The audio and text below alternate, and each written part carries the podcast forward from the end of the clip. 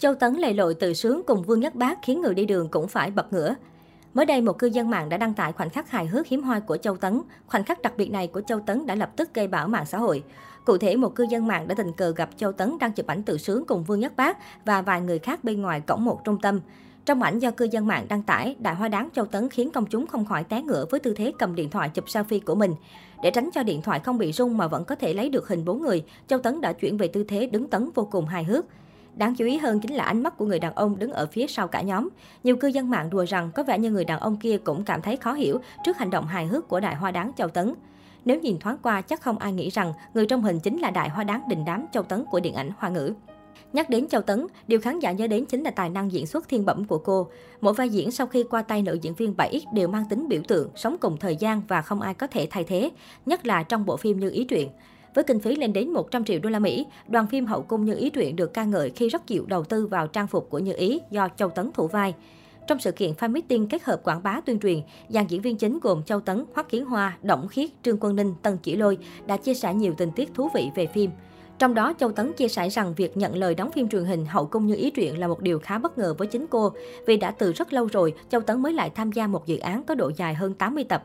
Lúc đọc kịch bản, Châu Tấn từng không ngừng băn khoăn là liệu chỉ vì giành giật hoàng đế mà các phi tần cứ giết hại lẫn nhau thì có đáng hay không. Sau đó, Châu Tấn đã đến gặp nhà sản xuất và đạo diễn để bàn thảo lại kịch bản. Châu Tấn cũng hy vọng khán giả sau khi xem những ý truyện sẽ rút ra bài học cho chính mình. Những chiêu trò trả thù độc ác trong bộ phim, nhất mực đừng làm theo.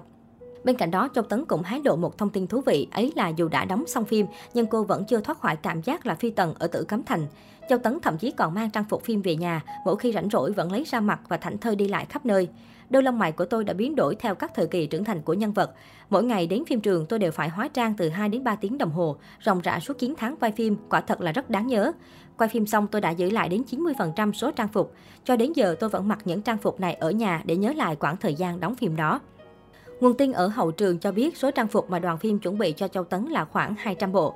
Từ tiết lộ của Châu Tấn, khán giả đồn đoán được rằng nhàn phi Như Ý đã tự bỏ tiền mua lại đến 180 bộ trang phục của phim. Chịu chơi như Châu Tấn quả là từ trước đến nay hiếm có sao hạng A nào làm như thế. Nhưng nếu điều này đúng là sự thật thì cũng hợp lý thôi, bởi cách xê mà đoàn phim trả cho Châu Tấn lên đến hơn 90 triệu nhân dân tệ, tương đương 326 tỷ đồng. Tuy nhiên, theo một nguồn tin, nàng đại hoa đáng đã mua lại gần như toàn bộ phục trang, nhưng lại trừ hai bộ triều phục hoàng hậu và sấn y khổng tước. Nguyên nhân khiến ai nấy không khỏi tò mò. Triều phục hoàng hậu xuất hiện trong đại cảnh lễ sắc phong thanh cao tông kế hoàng hậu, ô lạp na lạp thị, gắn với vinh quang mẫu tộc và cuộc đời của nhân vật như ý. Bộ triều phục được thực hiện tỉ mỉ, công phu đến khó tin, đặc biệt hoa văn ngũ trảo kim long, rồng năm móng được đồn thổi. Chính là nguyên do khiến Châu Tấn từ chối sở hữu phục trang trị giá 3,5 tỷ đồng này. Triều đình Mãn Thanh quy định hoa văn rồng năm móng chỉ được dùng cho hoàng đế, hoàng hậu và thái hậu, mà dân gian lại lưu truyền ngũ trảo kim long là vua của long tộc, phúc khí sung thiên chỉ dành cho bậc chí tôn, người thường không đủ nhuệ khí, nếu sở hữu sẽ rước họa vào thân. Về bộ sấn y khổng tước, bộ đồ có màu tím nhạt, hoa văn kim công, ngụ ý cát tường, nhưng bối cảnh xuất hiện của bộ trang phục lại trái ngược hoàn toàn. Đó là phân cảnh như ý tuyệt vọng cắt tóc đoạn tình với vua Càn Long, khởi đầu chuỗi bi kịch cuối cùng của kế hậu, mà hành động cắt tóc là đại hung với người Mạng Châu, chỉ được phép khi có tang chế. Người hâm mộ truyền tay nhau, nỗi sợ số phận nhân vật trong phân cảnh đó sẽ vận vào thân khiến cô nàng e dè và cuối cùng là từ chối, mặc dù phục trang rất tinh tế, ngụ ý các tường. Tuy chỉ là suy luận nhưng khi gắn vào bối cảnh, văn hóa phong phú và huyền bí của Trung Hoa và mỗi ngành nghề ở phương Đông lại có những lưu ý riêng, người hâm mộ có thể dễ dàng hiểu và dĩ nhiên cảm thông cho những lo lắng trăn trở của nàng Châu Tấn.